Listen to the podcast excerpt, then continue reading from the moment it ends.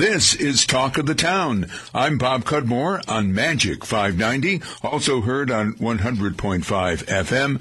Joining us is Kathy Sheehan, the mayor of Albany. This week, uh, the talk of the town and the nation, the presidential election.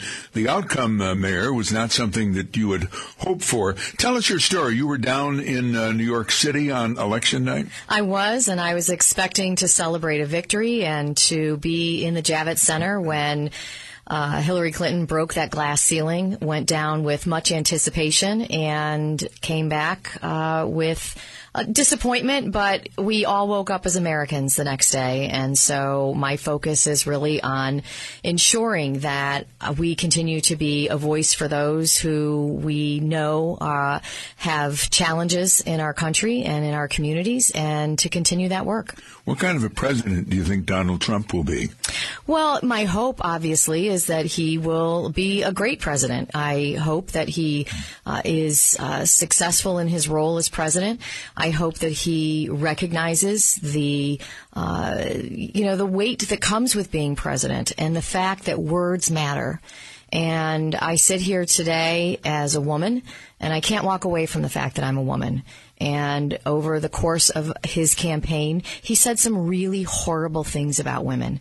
Now, he can say that he didn't mean them and people can laugh them off, mm-hmm. but the words matter. Words matter very much. And when you're president and you're commander in chief and you are seen as the leader of the free world, that is something that is a huge responsibility. And I thought that his acceptance speech uh, struck a good tone. It was a good start and we'll see where it goes from there. Obviously, whatever he was doing was popular with a great many people. You know, he won the election. That's right. You know, it looks like uh, that Hillary may have won the popular vote, but he won the electoral vote, and that's our system. It was very, very close. I mean, what it shows is that we are very much divided. It's about equal in the division that we saw in this election. What we also saw is that millions of people stayed away. Uh, you know, the final numbers aren't in as of the time that we're having this conversation, but it looks like overall turnout was down possibly by as much as 9 million votes compared to 2012. And so even though more people were registered to vote in this election, there were 200 million people registered to vote in 2016 as compared compared to about 148 million mm-hmm. in, in 2012. Even though so many more people were registered, they stayed home. And I think that's a message that elected officials need to think about and uh, really uh, respond to because there were a lot of people that didn't get out and make their voices heard. But of those that did, I think we're pretty evenly divided. And mm-hmm. I think that the, the what I see is that there's a much larger portion of the country that I had anticipated who are truly fed up with mm-hmm. what's happening in mm-hmm. Washington.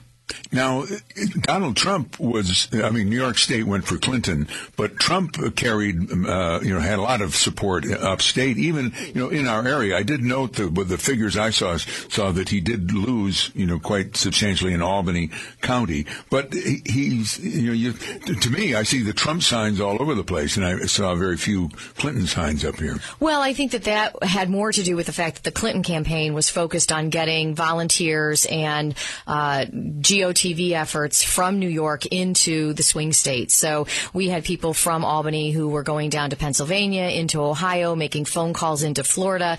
And so there was a lot of work to be done, not a lot of persuasion. She won overwhelmingly in New York State. She won overwhelmingly in California. She won overwhelmingly in urban centers. And so that's really where you see the divide is that I think that there are entire areas of this country, mainly rural and small towns, where they have a frustration around the level of attention that they are getting in Washington and what's happening in Washington. And that's something that we all need to listen to, Democrats and mm-hmm. Republicans mm-hmm. alike. It seems the Democrats are are missing the white male vote, for example. Well, you know, it it really is going to be interesting to see as the analysts look at this election as the final numbers to co- come in to see where the divide is. They certainly have lost the non-college educated white male vote. You know, that went overwhelmingly for Donald Trump, and I don't know how much it helps us to parse down mm-hmm. at that level. The story and the message that I hear loud and clear is that notwithstanding how things are going in Albany and Albany County, which are relatively possible uh, positive. The capital region is growing mm-hmm. jobs. We're seeing growth in mm-hmm. wages. We still have work to do, but we're seeing that there is an uptick. And there are other parts of the country where there, that's not happening. And there is frustration with business as usual. Now, I happen to disagree as to how we got to the point where Washington was stuck and not responding to people. I happen to think that that had a lot to do with Republicans refusing to work with our president.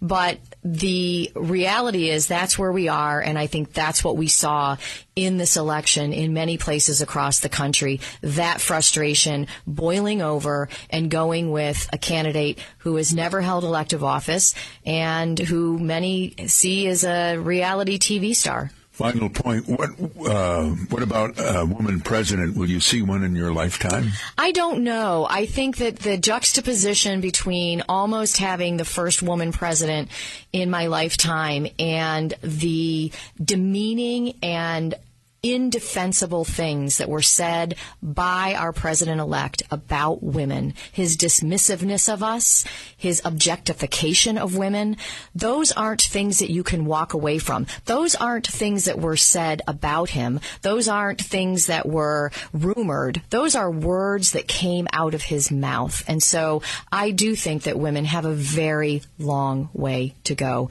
based on what happened uh, on Tuesday. This is Talk of the Town. We're joined by Albany Mayor Kathy Sheehan. We do have a constituent question. If you have a constituent question for the mayor, you can email them to askkathy with a K at albanyny.gov. A person writes, Mayor, it's my understanding that you meet with the staffs of all the city departments about once a month. This is great management, but as a regular listener to your interviews on Magic Radio, you rarely talk about your management job. And I think your listening audience would be interested in hearing about what it takes to be mayor. well, you know, it is that balance between, uh, you know, talking about how the soup is made and then discussing how delicious the soup is. But I do enjoy uh, rolling up my sleeves and sitting with all of our departments on an operational level so that I can understand what some of the challenges are that are happening. For example, uh, some of the challenges that our code inspectors face with doing their job and responding to complaints about bed bugs. Mm. You know, these are the types of uh, challenges that come to light in these meetings where we have to prioritize and plan for what procedures do we need to put in place in order to address that. And so it's also my opportunity to take constituent concerns and questions questions that we get in the mayor's office and bring them back to the departments so that we can take a deeper dive and talk about procedurally what's happening that's resulting in us getting six phone calls about uh, something that might be happening uh, with building and codes or with I don't want to pick on any department, mm-hmm. but you know, so what do we need to do? What resources do we need to have operationally so that we don't continue to have this problem in the city or this challenge in the city.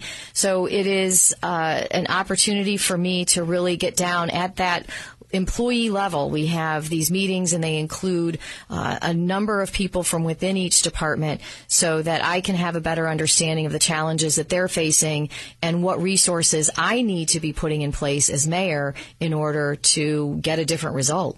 We're talking with Kathy Sheehan, the mayor of Albany. Uh, we have uh, several uh, stories in the news. I want to uh, you get your comment. Uh, there was some coverage about Lincoln Pool, that Lincoln Pool in Albany, which was the place where my son was a lifeguard years ago, is leaking water. Uh, what is being done to fix the problem, and will the pool open this summer? So, first, I want to say this isn't a new problem. I think as long as it's been open, potentially, it has been leaking a significant amount of water. We have a water department and a water commissioner who really wanted to focus on understanding what the issues were with respect to that uh, water leakage and how much was leaking.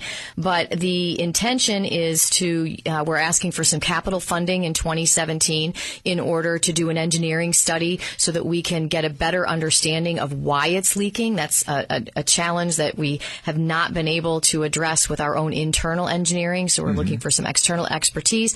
And then we also have a funding application in that we hope will jumpstart an actual engineering study for resolving this issue. But we have every intention of opening the pool and keeping it open in 2017. It is in our operations budget. So this loss of water, while very concerning, is not new. And I don't want to be in a position of having to close this pool, nor does the water department advocate that we close this pool because it does serve such an important mm community need. But we can't continue to ignore the problem. We want to try to see if we can address it. It is well used. I mean, a lot of people. It is very well used, and it is where we do swimming lessons for all sorts of summer camp programs, free programs for young people, and so this is a, an important community asset. And as I said, this leak the leaking is not new. This is something that has been happening for years and years, but we do want to try to get our arms around it and advocate for this incredible jewel that we have in the city of Albany and for funding to, we hope, uh, solve this issue and repair it. Also uh, in the news in, involving the city budget, there was a union uh, protest and a follow-up letter to the editor involving raises. Dozens of city blue-collar workers came out at a common council budget hearing to protest uh, that there are select raises for some management staff in Albany's proposed budget. City workers argue it's not right to give raises to uh, these employees while city union contracts are expired in some cases and many uh, union members have been without raises for several years. Uh, what's your uh, reaction to their dissatisfaction? Well, I can certainly understand their dissatisfaction and frustration, and we continue to negotiate in good faith with our unions. We're talking about raises in the city budget for roughly a dozen people, most of them in our law department. It's a department where we've had difficulty retrain, uh, retaining attorneys because of the competitive environment that exists. And the net result to the law department budget is a reduction. So it, we are eliminating a position creating a new paralegal position that's going to be incredibly important in our building and codes department and providing some raises to people. Just to give you a sense, these raises total $35,000 period. A, a roughly $35,000 in raises that we're talking about. In the water department, the raises are more significant and our water commissioner has proposed those raises again because he has had issues in retaining and attracting employees for certain professional positions that exist within the water department. And he has, uh, you know, he has proposed those raises. He manages a $35 million business uh, that is our water department. It is off budget. It's not impacting raises to employees, not impacting uh, our, our union workforce that is uh, the the determination that was made in his running of his business that he needed to make those raises. So, you know, I I understand the frustration. I can hear you know a, a union employee saying any raise is too much of a raise, but we're really talking about a total of about thirty five thousand dollars, mm-hmm. some of which are just to bring people up to the new FLSA, the Fair Labor Standards Act pay level so that we don't incur overtime expense with respect to those employees. The letter I mentioned uh, in the Times Union made the case that, well, you, you have said, I believe, in the past, uh, and that these raises are needed to attract good people. And they say the same thing applies, let's say, to police and, and fire, uh, because they're, they could be paid more elsewhere at, uh, in, in other uh, municipalities. Well, again, the difference being that we have to negotiate in order to be able to provide raises to police and fire. I can't propose those raises. Um, we are in the process of negotiations. I can't discuss negotiations, but that is something that we are actively seeking to settle, um, you know, with our unions. Okay. Um, another budget issue found money. An additional $440,000 was apparently mistakenly budgeted for officers in the Albany Police Department 2017 uh, budget. Um, why did this take this mistake take place, and what are the plans for this found money? Well, it's not first of all found money. What I will say is that each of our departments built their own budgets, and that's how we've always done it. The departments propose budgets, um, but they built those budgets in our new ERP system and in entering information into that system, it resulted in creating more officer positions than what the police department had intended. Uh, I think that it's interesting to note that we're talking about a, really a rounding error when you look at the fact that we have implemented this entire new ERP system, had to train people on this system, and this error, while it's unfortunate, is very small when it, you're looking at a whole $171 million budget. Um, the issue around the exact dollar amount, we're still trying to drill down. The 440,000 came from the police department and we have asked them to actually demonstrate the ex- how they arrived at that dollar amount because they made certain assumptions about benefits and about retirement. So we're trying to drill down as to what that difference is. But again, you know, this is the, an example that a budget is just a planning document. Mm-hmm. From the time that the police department created the budget until today, they've lost a key IT person. So some of that funding they are going to need mm-hmm. in order to fill that position and to fill that much in, that that need in the department. They're also looking to add a person because based on the feedback they're, that they're getting from our body worn cameras, they're going to need another clerk to administer the body worn camera program.